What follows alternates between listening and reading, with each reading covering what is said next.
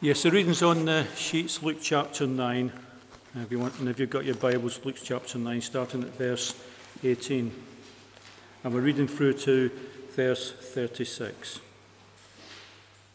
Once, when Jesus was praying in private and his disciples were with him, he asked them, Who do the crowds say I am? They replied, Some say John the Baptist, others say Elijah, and still others that one of the prophets of long ago has come back to life. But what about you? He asked. Who do you say I am? Peter answered, The Christ of God. Jesus strictly warned them, warned them not to tell this to anyone and he said, The Son of Man must suffer many things and be rejected by the elders, chief priests, and the teachers of the law. And he must be killed and on the third day raised to life. Then he said to them all, If anyone would come after me, he must deny himself and take up his cross daily and follow me. For whoever wants to save his life will lose it, but whoever loses his life for me will save it. What good is it for a man to gain the whole world and yet lose or forfeit his very self? If anyone is ashamed of me and my words, the Son of Man will be ashamed of him when he comes in his glory and in the glory of the Father and of the holy angels. I tell you the truth, some who are standing here will not taste death before they see the kingdom of God.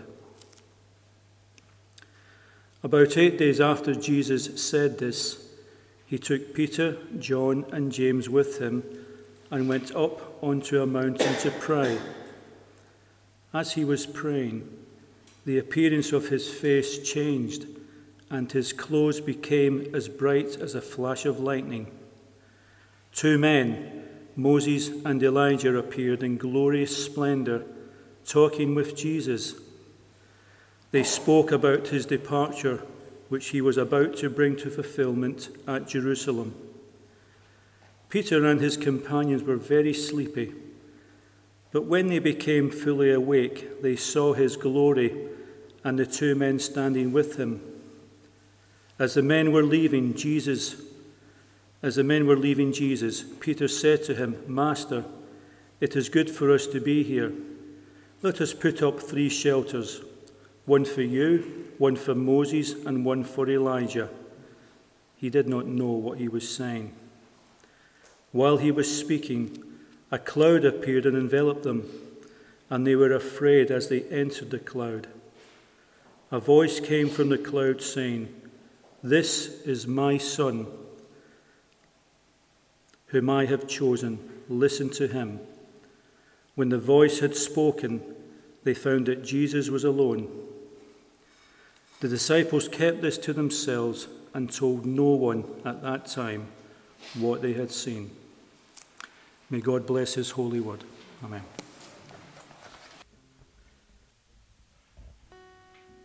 I'm going to pray again, then we can read and look into this. Father, open our eyes, as the psalmist said, that we would truly see wondrous things in your word. Please, would you take your word and hide it deep in our hearts? Please, would you challenge, change us as we meet around your word. This morning, we can't do it without your Spirit's help. So please open our eyes because we really do want to see Jesus. Amen. There's a ritual in our home every Sunday night post church. Uh, I often uh, crack open a bottle of ale and some peanuts. That's why I have my uh, waistline as it is. And then we went through a period in our married life where we would watch the nine o'clock detective show that was on TV. And depending on the year of our marriage, it was either Poirot or Sherlock or Miss Marple or that crazy detective series, the, the bloodiest of them all, Midsomer Murders. I don't know how many people can die in one village in uh, an hour.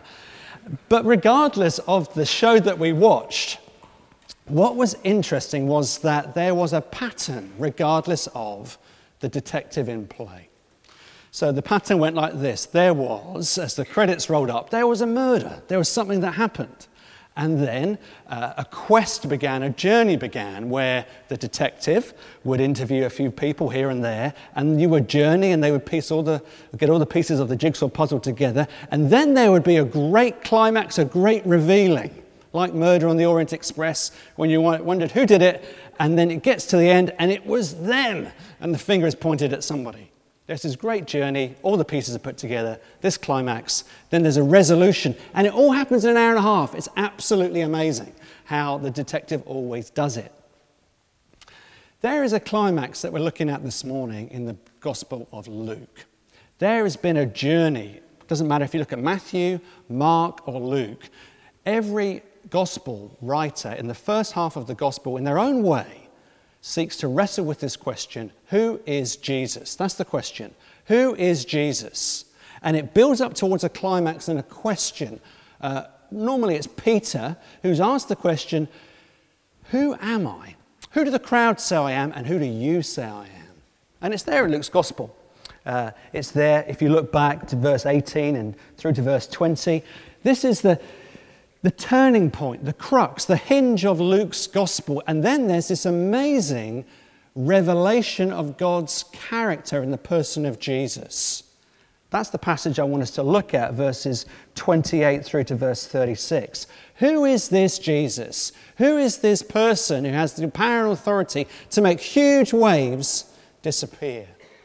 To drive out sickness and evil from people, to raise up a little girl from the grave. Who is this guy? That's all the gospel writers wrestle with that question. And it's building up like a kind of a pressure cooker to, to an explosion of glory. And that's what we see in verses 28 in this transfiguration. That's the hinge, that's the turning point, that's the focus, that's the climax, just like the end of those detective stories on a Sunday evening with my bottle of beer and my peanuts. Who is this? The Transfiguration reveals who this is, who this person of Jesus Christ is, who he claims to be. That's the first point I want to look at. Who is this Jesus from this passage? And then, what did he come to do? That's in this passage as well. And then, how can we, how can we meet him? First of all, who is this Jesus? Look at the imagery, please, of verses 29 and following of Luke 9. Luke writes, And as he was praying, the appearance of his face was altered and his clothing, clothing became dazzling white, or you might have written white like lightning, something like that. We need to do some work here because in this passage you've got white like lightning, you've got thunder, you've got the voice of God coming from, uh, from the heavens above, You've got all this strange imagery. And if you know something of the Bible, you should be making a connection right the way back to the second book of the Bible, the book called Exodus. If you're not familiar with it, let me explain it to you. In the book of Exodus, it's where God works miraculously and powerfully and mightily and wondrously to rescue his people, the Israelites, from Egypt, where they were under the heel of Pharaoh. And he redeems, he rescues his people through the Red Sea, and he reveals his glory as he leads his people to Mount Sinai, where his law is given. But before they got there, God's glory was revealed in a, in a cloud of glory, a cloud, a smoky white pillar by day, and by night it was a pillar of fire. Now, this this revelation of God's glory did a couple of things. It kept God's people away from the pursuing army, it guided them amidst the night sky as they went into the wilderness where they would worship the God of glory, the God of Israel. And then, having redeemed and rescued God's people, having guided them through the Red Sea, having led them into the wilderness, God's glory that was there visibly there for everybody to see in this cloud descended atop of Mount Sinai with lightning, with a thunderclap, with something you could see with your eyes, and God's glory and His transcendent majesty descended so that no one could touch the mountain. If anyone touched Mount Sinai, then they would surely die. That's what it says in the Bible. What was this glory cloud that, that guided and protected and kept God's people as they journeyed towards Mount Sinai? This glory cloud was a sign, a representation of God's transcendent greatness. It was something you could see with your eyes the brightness, the weightiness, the glory of the King of the whole universe, protecting his people, guiding his people, and then localizing itself on top of Mount Sinai. So, what's it doing here? in Luke chapter 9. In, uh, in Exodus 33, Moses, who had been up the mountain to receive from God the Ten Commandments and instructions for building a portable tent of meeting called a tabernacle, Moses, who saw God's glory, came down. He survived. And when Moses saw something of God's glory, his face shone. He had a, a reflect, reflected glory.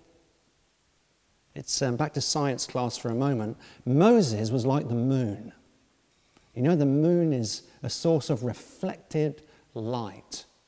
And if Moses, as people saw the face of Moses with this reflected glory, that means Jesus, Jesus is like the sun. Jesus is the source of glory. When you see the glory of God emanating, coming out from Jesus here. It's the glory of God, but it's not reflected glory. It's God's majesty, His transcendent, His power, but it's coming from Jesus Himself. Moses just had reflected glory, but Jesus is revealing the glory of God. That's why there's thunder and lightning and a voice from heaven and a face that looks white like lightning. It's God's glory emanating from Jesus. Hmm. And what's fascinating is it's not that there's glory coming down. Here in Luke 9, verse 29, there's glory coming out. That's the difference. God's glory is coming out from Jesus. Who is Jesus? He is God. 100% God, 100% man, and 100% God. And it's so fascinating that all through the Old Testament there is a representation of God's glory. So you have, um, you have the burning bush, where God's glory is seen in a localized place, and, and God's glory is there, but the bush is not consumed. Or there's also um, the glory cloud or a smoking fire pot. Remember that? In the early chapters of Genesis, when Mo, uh, Abraham rather was taken into a trance by God, into a, a deep sleep and he sees God's glory as a smoking firepot. And all those representations are real and meaningful, and yet pointing to a greater reality of Jesus Christ as he comes. And Luke is saying, this is what happened on the mountain. They saw God's glory to the max. God's glory undiluted. God's glory that Moses saw, but he just reflected it. Now they see God's glory in 100% proof. And it's like lightning and thunder, it's unsurpassable. And what is this saying? What's the cash value of what Luke has recorded for us? Who is Jesus? Jesus Christ is God's unique Son. Jesus Christ is God's perfect, unsurpassable, final revelation of the character and purposes of God. They're all localized in this man, Christ Jesus. You want to know what the glory of God looks like? You look at Him. You want to hear what the Word of God is? You listen to Him. You want to know God? You know Jesus Christ through the power of His Spirit. God's glory is seen on the mountaintops if you go skiing, like one or two of us are going uh, in, in the months to come. God's glory is seen, says Psalm 19, in the beauty of the waves, in the sound of the crashing waves at the seashore, in the beauty of North Yorkshire, even, even of Scotland. Looking at Dave with a similar jumper to me this morning. The memo is when you lead, you wear blue. But God's glory is fully seen in his Son. Not partially, but fully. And so in Hebrews 1, the writer says, Jesus Christ, he is the radiance of the glory of God, the exact representation of his being. Who is Jesus? He is 100% God. When you see Jesus, you see his glory.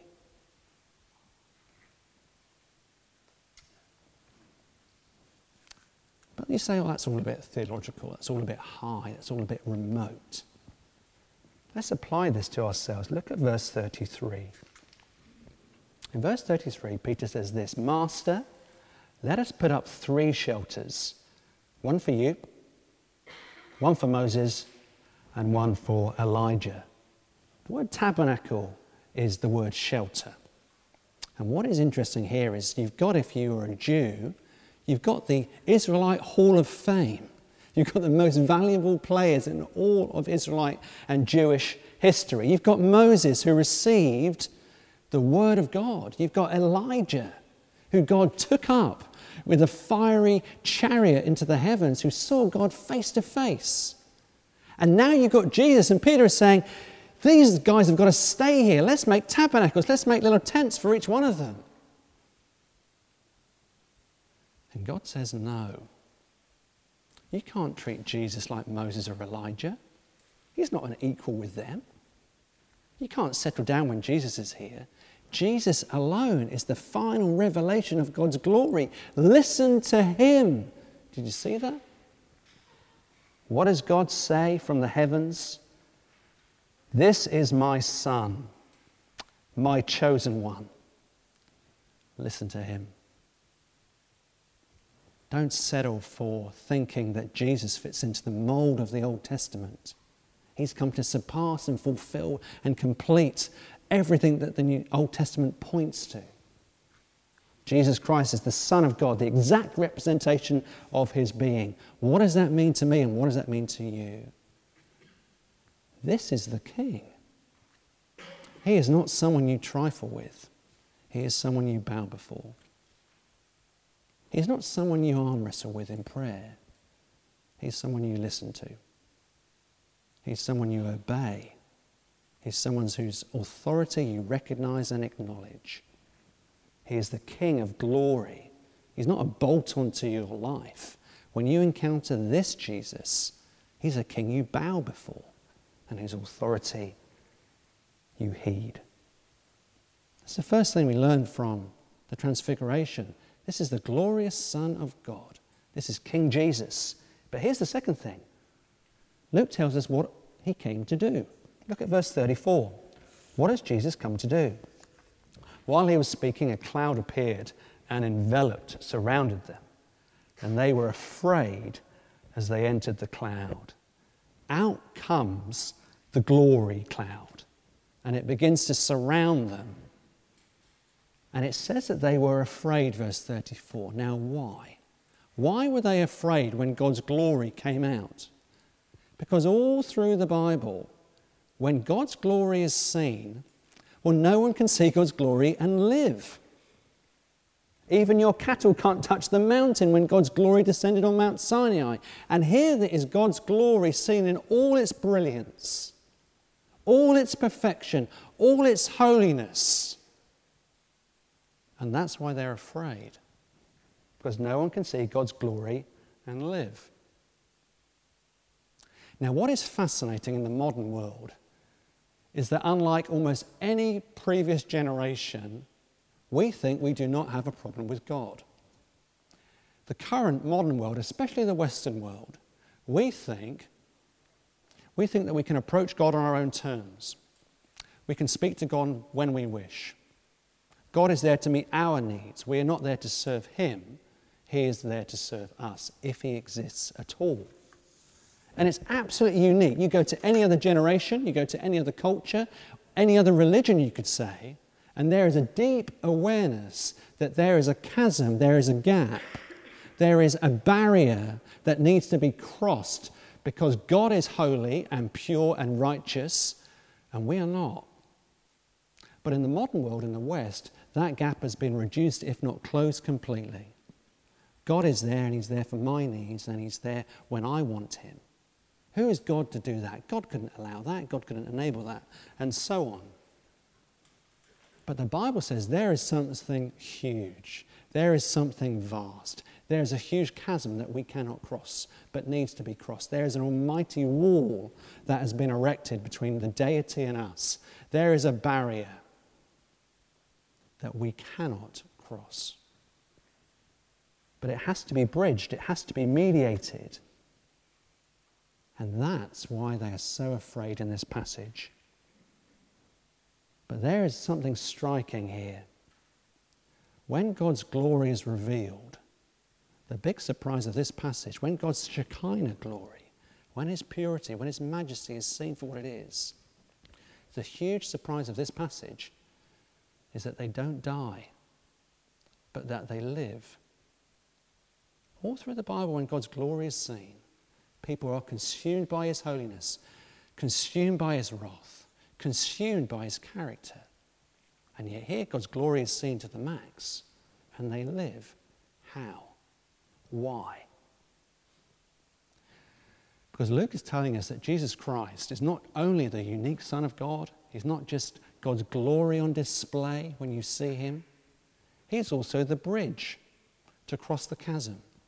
He's also the, media who the mediator who intercedes for us to His Father. Jesus Christ is the only way from us to God and from God to us. Every other religion says this is what you do, this is the price you pay, this is the uh, things that you attend to. These are the laws that you keep. This is the behavior that you adhere to. But in the gospel, Jesus Christ comes from heaven to earth as the mediator, as our sacrifice.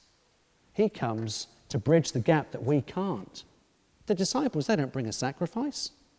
The disciples, they don't bring anything in their hands. Why? Because the gospel tells us that Jesus Christ is the sacrifice. He's the offering that only God will accept. He lives a perfect life. And the disciples didn't, and neither do I, and neither do you. So when you believe in God through Jesus, when you approach God through Jesus, when you take up by faith and hold on to Jesus, when you lean upon Him, when you rest in Him, when you have saving faith in Him, by His Spirit, the glory of God is not something that you're afraid of, it's something that can come into your life. And the kingdom of God can come and live in your heart and transform you. Now, how is that possible? Look at verse 30 and 31. Two men, Moses and Elijah, appeared in glorious splendor talking with Jesus. What are they speaking about? They spoke about his departure which he was about to bring to fulfillment. Now, what is fascinating here is that word. That word departure is the word exodus. Not exodus from bondage under the heel of Pharaoh. Jesus has come, and it's his exodus they're talking about. Jesus Christ has not just come to, to liberate people from social oppression, from social injustice, from slavery to uh, a taskmaster. He's come to liberate everybody who trusts him from sin and death. They're talking about his exodus, they're talking about the cross. He's not just the God on the other side of the gap. Jesus Christ himself is the bridge over the gap. So Luke is showing us who he is. He's the glorious Son of God. Why he came, he's come to bridge the gap. But Luke also tells us how we can know him how we can know him personally. Two things. Verse 28 If you want to know Jesus Christ personally or in an increasing way, we need to pray. Look at verse 28, it's the first clue. Luke says, Eight days after Jesus said this, he took them to the top of the mountain. Now, this is strangely significant. When Luke writes, he writes in a different way to Matthew and Mark. Matthew and Mark, when they write, they say Jesus did this, they record an incident, and then he went over here, and then he crossed, and then he did that. Luke hardly ever does that. He writes standalone incidents and never joins them except for very few times, and here is one of the exceptions. So when he does join them, it's significant. How do we know Jesus personally? Verse 28 says, We pray. Now, what has happened before? Look back to verses 18. This is why I wanted to read it. Peter, having seen everything that Jesus Christ has done, is given a theological test. Peter, who do the crowd say I am? Well, Jesus, some say, let me tell you, some say that you're Elijah, some say you're John the Baptist, others say you're a prophet. But then Jesus gets close. Who do you say I am? You're the Christ. So Peter gets an A in his test. He knows who Jesus is in his head, but he doesn't know him personally. He doesn't know him intimately. He doesn't know him, big word, existentially. I can't even say it. He doesn't know it in his person. You can know truth, but you don't really know it in your heart. And so Luke links these two together and says, verse 28, uh, eight days later, after these sayings took place, he took Peter, John, and James, and he went up the mountain to pray. Who is Jesus? To Peter. You're not just the Christ, you're the Savior. Because becoming a Christian and growing as a Christian is not knowing some data and then just knowing more data. It's not reading a book and then reading loads more books, and the more books you read, the better you know Jesus. Becoming a Christian is not just a matter of knowing content. You've got to know Jesus personally. And how do you do that?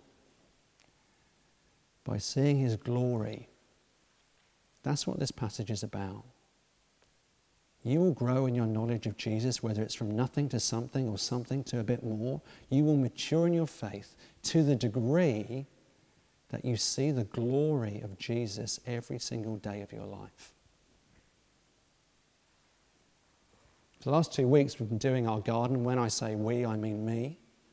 And there is a slope in our garden. And I've been spending more hours than I would care to admit on the last two Saturdays removing huge blocks of reinforced concrete with the help of a sledgehammer that I can barely lift. Now, why is that concrete there in that slope? It is there because someone couldn't be bothered to move it. It is there because there used to be a, a railway track at the back of our garden, but it's also there for stability. It's also there to provide immovability. It's there to provide glory in the slope, believe it or not. What does it mean to see God's glory? What it means is you see the beauty of Jesus every single day, and that changes your heart. You see something afresh of the character of Jesus, and that changes your mind. It makes you a person, makes you a person like concrete. It makes you a person who's no longer swayed this way and that when suffering comes into your life. It makes you a person that is not so susceptible to criticism when it comes from your spouse or from a work colleague or from a friend. God's glory gives you a ballast in your heart.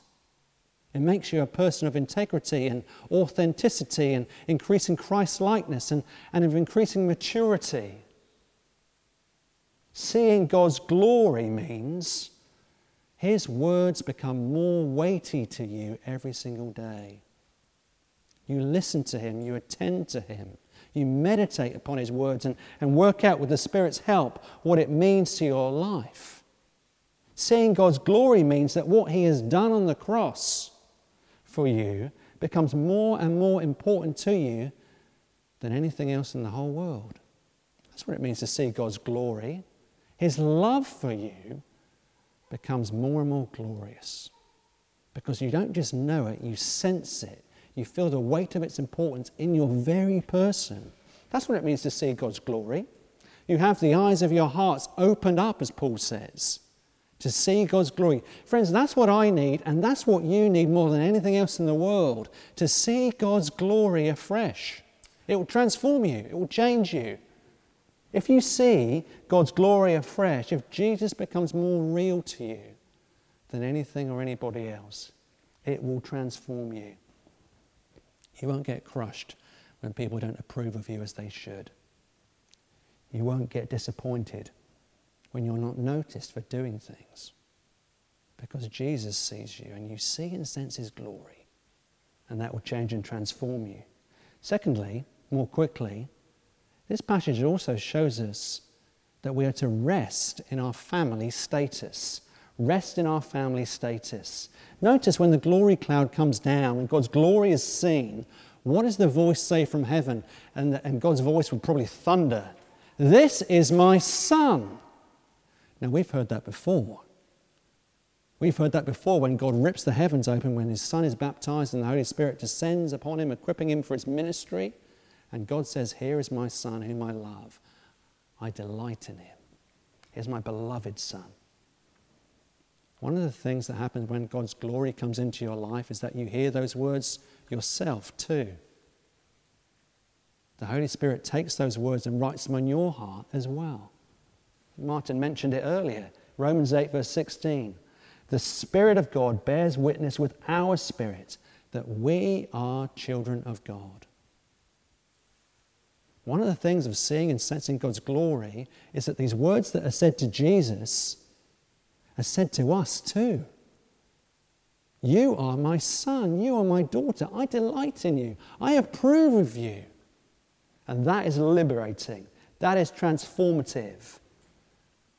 We need to hear this afresh. Friends, we are children of God if we know Jesus.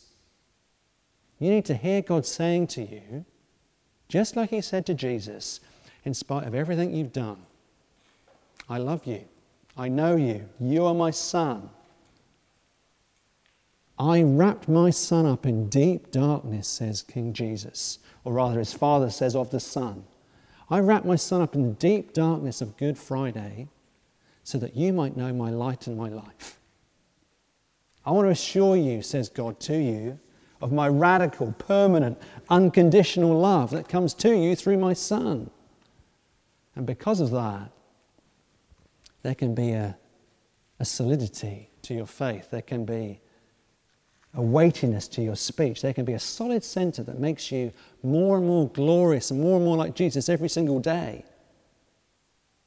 Instead of feeling empty, instead of feeling a need just to prove yourself, to strive for approval from other people, if you feel insecure or unsure of yourself, here are words that can change your life. Here is God saying, You are my son. You are my daughter. Because of Jesus, I approve of you, says God to us this morning.